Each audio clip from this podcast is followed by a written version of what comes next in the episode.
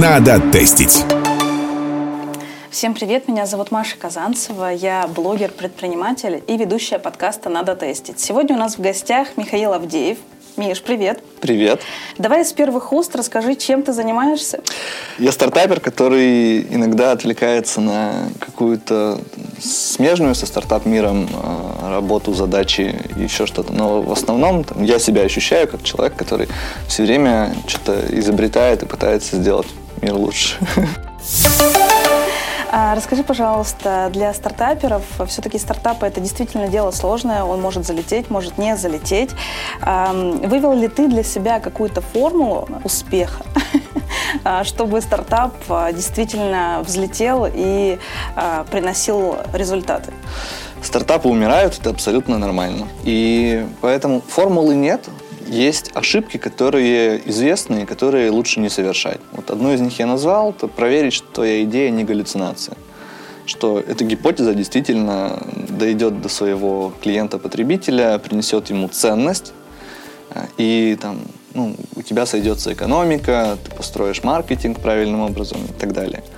Вот, ты э, каждый раз идешь каким-то путем, он каждый раз разный, главное не наступать на грабли, на которые ты уже наступал, или ты знаешь, что кто-то другой наступал. Вот часто говорят о том, что а давайте послушаем историю успеха на какой-то чьей-то конференции. Истории успеха вообще не помогают ничему, они могут только замотивировать. Тебя, команду, может быть. А, но они не повторятся. Ты не сможешь прийти и сделать то же самое. У тебя что-нибудь будет другое. В конце концов, законодательство изменилось с тех пор, когда вот полгода назад он это делал, а сейчас ты это будешь делать. Э, что-нибудь изменится, конъюнктура рынка изменится, э, какой-нибудь большой IT-гигант запустит такой же продукт. Всегда важнее слушать истории ошибок. Как ошибся человек, почему он ошибся. Он вот тебе рассказывает свою классную историю, как они там запустили, собрали команду, привлекли много миллионов, а после этого закрылись. Э, и вот какой вывод он делает? Может, он со сцены не все скажет, можно к нему подойти и сказать, слушай, расскажи, это единственная ошибка была? Или вот это 15 единственных ошибок, может, еще есть какие-то? И он сядет и еще на час готов рассказать, что еще было не так. Вот, поэтому ошибаться, ошибаться, и ты приходишь к какому-то результату. Как ты считаешь, можно ли без э, каких-либо вложений создать успешный стартап? Идея ничего не стоит. Для идеи вообще не нужны деньги. Идея – это совокупность эм, поле искажения реальности, которое есть у предпринимателя, и каких-то амбиций, которые есть у него и его команды. Если вы э, нашли какую-то нишу, в которой есть нерешенные проблемы, и вы понимаете, что ценность этой проблемы высока, или это очень массовая проблема, вы там смотрите, соизмеряете свои амбиции, а готовы вы этим заняться или нет. Все, когда команда там, собранная в каком-то режиме, в какой-то конфигурации, готова начать проверять эту гипотезу, все становится отлично. Деньги нужны не на этом этапе. Деньги нужны для масштабирования бизнеса. Тут, тут же еще важно, на каком этапе э, ваш стартап окажется плохим, не летящим. Э, у меня были такие бизнесы, когда я, о, придумал, все, рассказываю директору Макс такой, класс, да, вообще огонь, можем сделать, все, давай, давай делать. Я говорю, стопе, мы уже опытные, давай сначала с пользователями поговорим. Просто созваниваешься с людьми, задаешь им правильные вопросы, понимаешь, что нет никакой ценности в этом, не будем запускать. Цена вопроса там, ну, 10-15 звонков. А есть стартапы, которые ты пообщался, ты понял, что ну да, это людям интересно, есть ниша, есть возможность, может быть, открыл Excel, посчитал экономику. Все вроде сходится. Все вроде хорошо. Надо как-то протестить. Давайте сделаем лендинг. Покупаем тильду 750, по-моему, рублей в месяц она стоит. А, берем шаблон, наполняем шаблон правильными текстами, подбираем какие-то картинки из интернетов, а, подключаем Яндекс, там, Директ, кладем на него еще полторы тысячи рублей, запускаем трафик, смотрим, как реагируют. Если реагируют хорошо и пытаются оставить заявку, не важно, что у вас продукта нет. Они пытаются оставить заявку, они хотят стать клиентом, они выражают желание потратить свои деньги на ваш продукт. Вот это самое важное. И вот после этого, окей, давайте искать деньги, мы теперь уверены в том, что эта штука кому-то нужна. На этом этапе уже можно искать там бизнес-ангельские деньги. То есть их можно где-то привлечь. Не обязательно должны быть свои.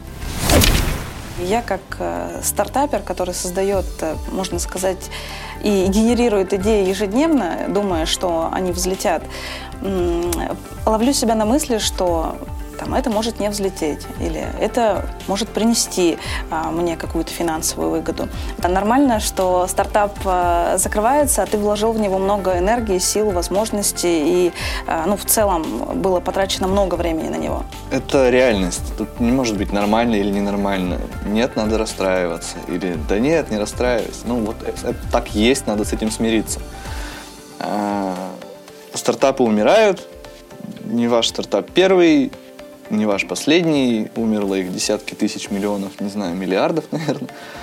А, кто не смотрел сериал «Силиконовая долина», его можно посмотреть. Там у каждого дантиста есть стартап. Он что-нибудь придумывает, и, естественно, оно умирает, потому что, ну, чувак, ты дантист, ты вот это умеешь делать, ты профессионал. А, но при этом как никто не говорит, что он придумал что-то плохое, оно тоже может взлететь. То есть это очень непредсказуемая вещь, с ней надо просто смириться. Да, жалко. Особенно обидно бывает иногда посчитать экономику или посмотреть на конкурентов. Вот ты придумал, у тебя в голове все классно, открываешь Google, начинаешь смотреть, кто еще на рынке этим занимается, понимаешь, что у них лучше все, и демотивируешься, и, возможно, сразу перестаешь. Возможно, нет. Или открываешь Excel, начинаешь считать экономику и понимаешь, что чтобы экономика сложилась, тебе нужно ну, там, миллиард клиентов. А это невозможно. Понятно. Тут как-то нет какой-то тоже серебряной пули. Читайте новости про то, какие стартапы есть, как они рождаются, умирают. Просто смотрите на окружающий мир и там, будьте в кругозоре. А, проект Е-транспорт. Угу.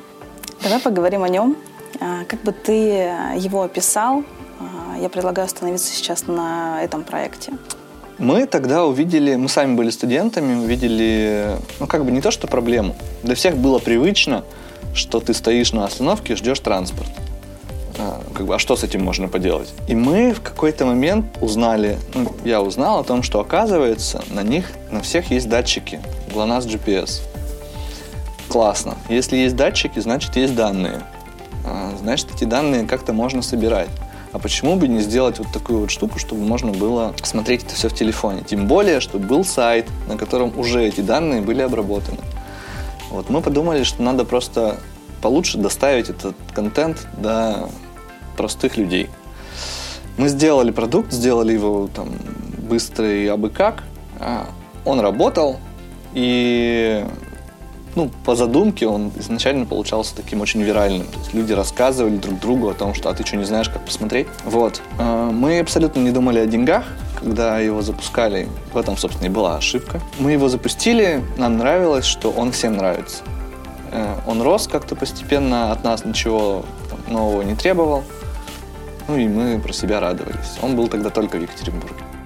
А, я еще училась в институте и, сидя на паре, смотрела, когда придет э, троллейбус. И меня очень сильно выручал этот сервис. Это действительно очень удобно. И было здорово также замечать, что твои студенческие друзья, там, родители, да, ты, ты их подключал. То есть угу. это на самом деле очень выручало, и вам спасибо за такой очень полезный проект.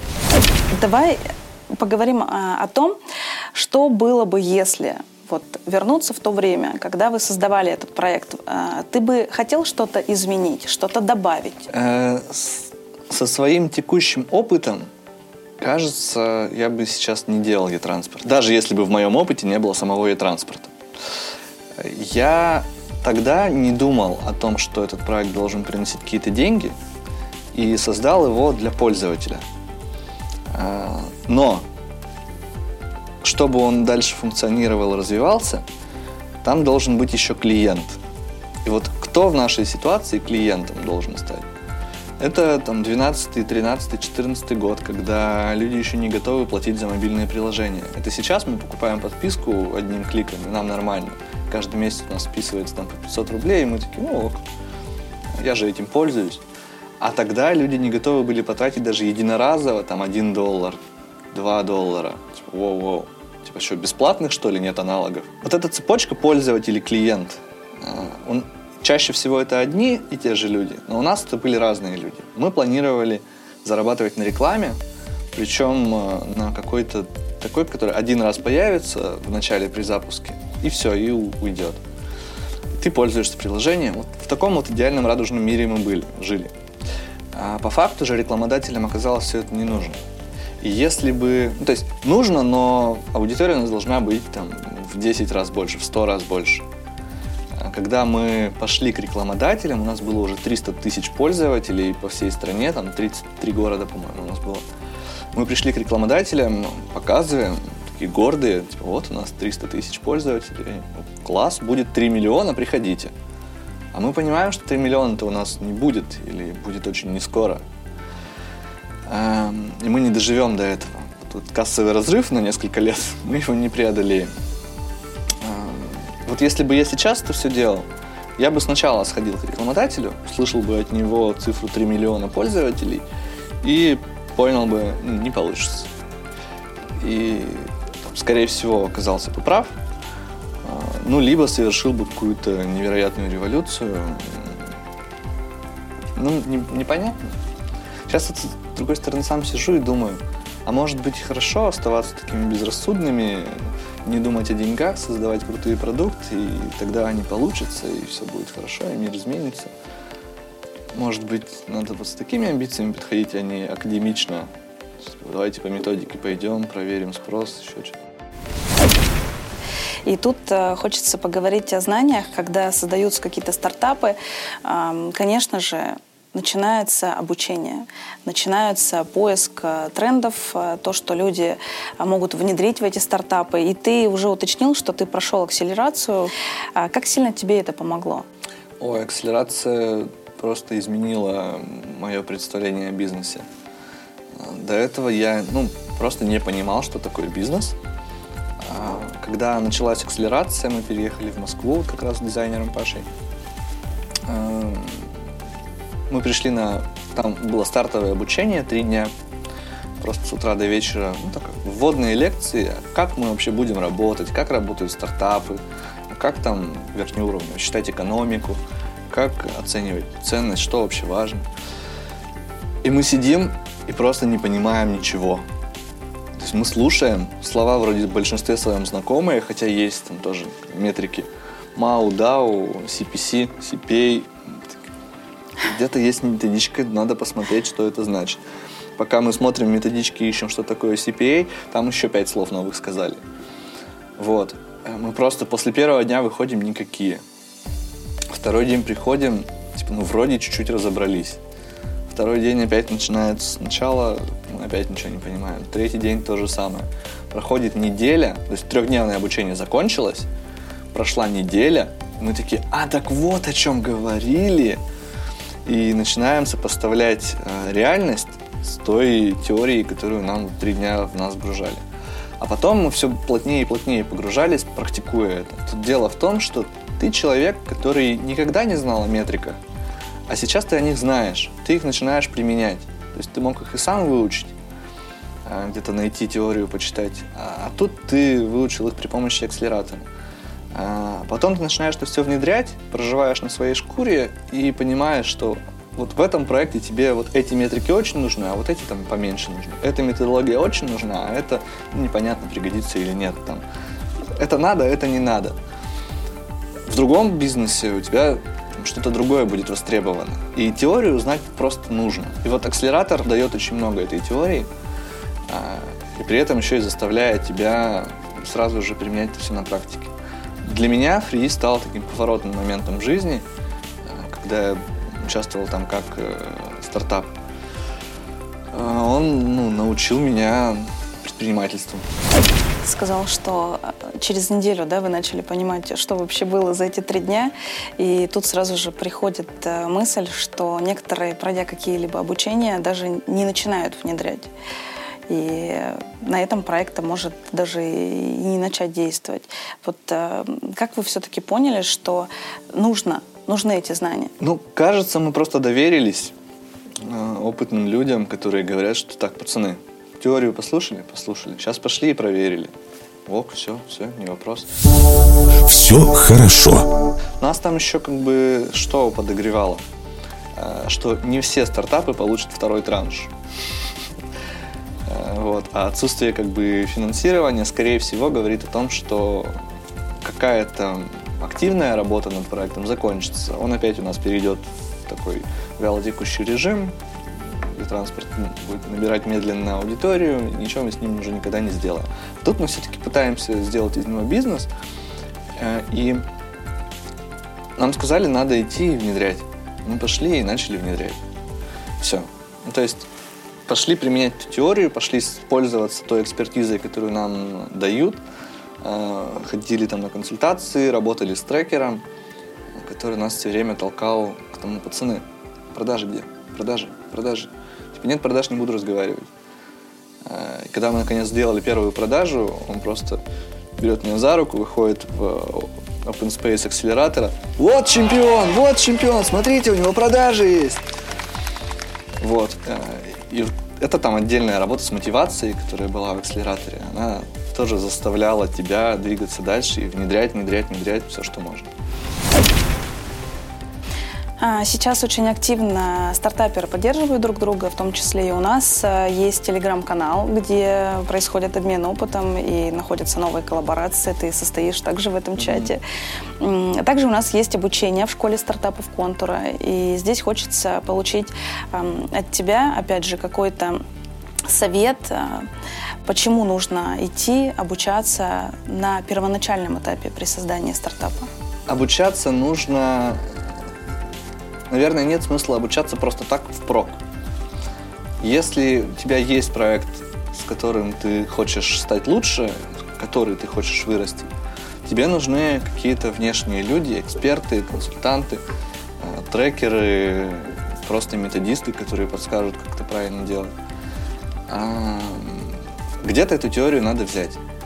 Просто ее прочитать или просто сходить на конференцию, ну, это недостаточно чаще всего.